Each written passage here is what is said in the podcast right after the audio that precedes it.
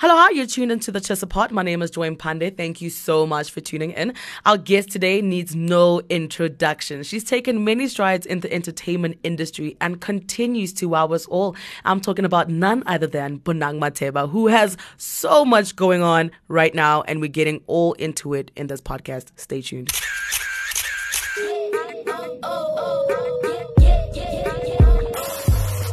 Uyazi umzansi celebville is filled with flavor. But you know that ge o batla go tseba gore fame e re mo or who secured the latest bag? Or just who's dripping with sauce. and who's adding the spice? Jonga yonke into nje. Because if it's hot, then it's definitely in the Chisa pod. You wear many hats, and one that has been prominent recently has been your venture as a businesswoman. Has it been easier as a media personality to transition into that role? It has. I think it's been, you know, not necessarily easy, but gradual. Um, I come from a family of incredible businessmen and women. My mom is um, a, a corporate executive, you know, um, and a woman that I that has inspired me and shaped, you know, my business brain. I think naturally, as an inf- as a, a media personality, someone that's influential, you want to turn that influence into commercial value, and um, it's not something you necessarily think about as a celebrity. I think you al- almost are you know, sort of pushed into that direction. I think automatically as a celebrity, you want to kind of make the most of the name and the the um, influence and the reach. So um, you know, starting a business or being a businesswoman is, seems quite natural. So it wasn't really difficult um, as it goes because um, you know the House of B&G has become so successful. Um, one of the top selling sparkling wines in South Africa, in Woolworths. Um, it's you know it becomes more and more difficult because now that I am leading a a, a household um, brand and beverage. Um, it's, it's a bit difficult. It's, it's, it's, it's a little bit more complicated. You know, running a business will always be complicated.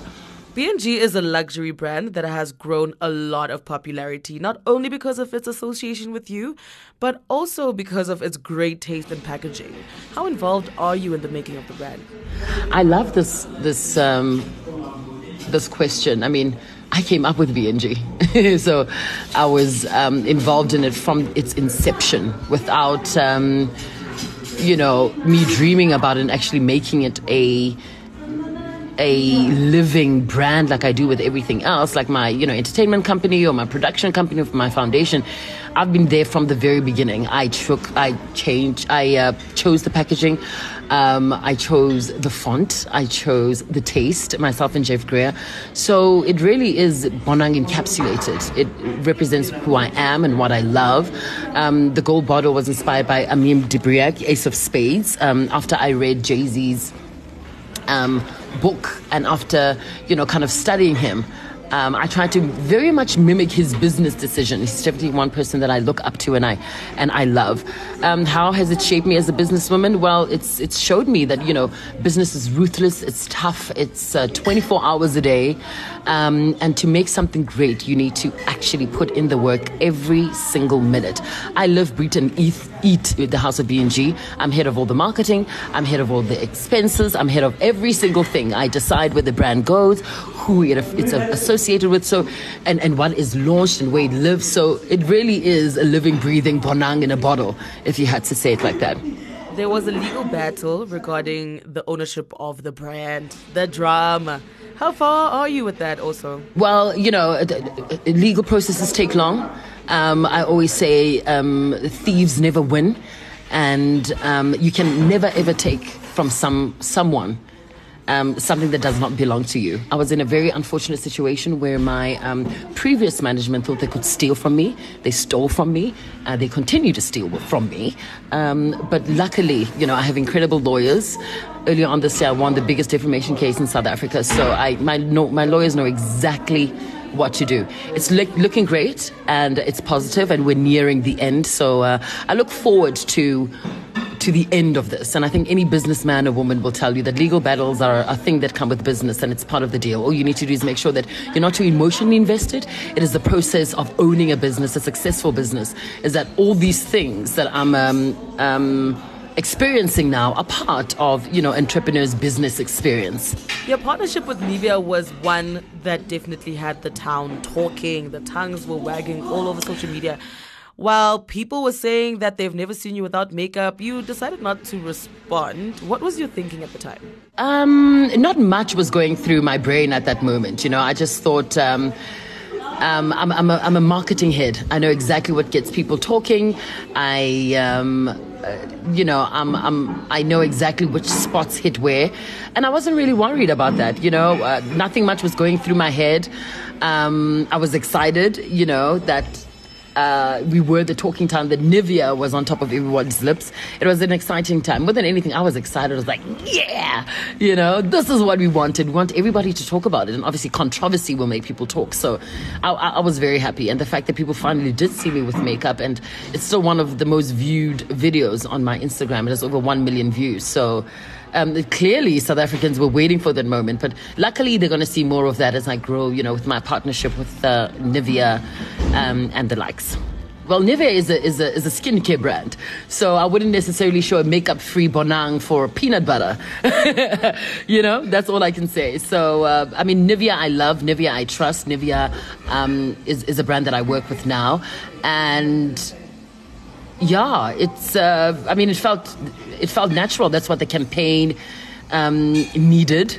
That was the initial plan of the campaign. So, uh, who else, if not the biggest skincare brand in the world?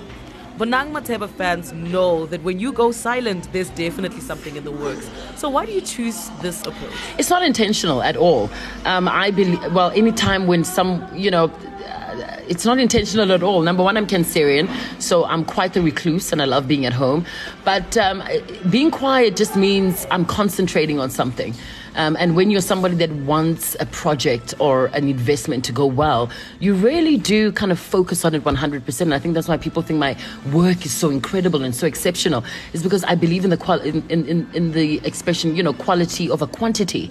I take time to plan, to make sure things are very well done. Because if you do things well, you only have to do them once. And if you do things very well, you only have to do a few of them, you know? So uh, it's not intentional at all. And it's not an approach that I thought It's natural. I think anytime it's like studying for an exam or when you're writing an exam. You don't necessarily talk to other people or interact with other people.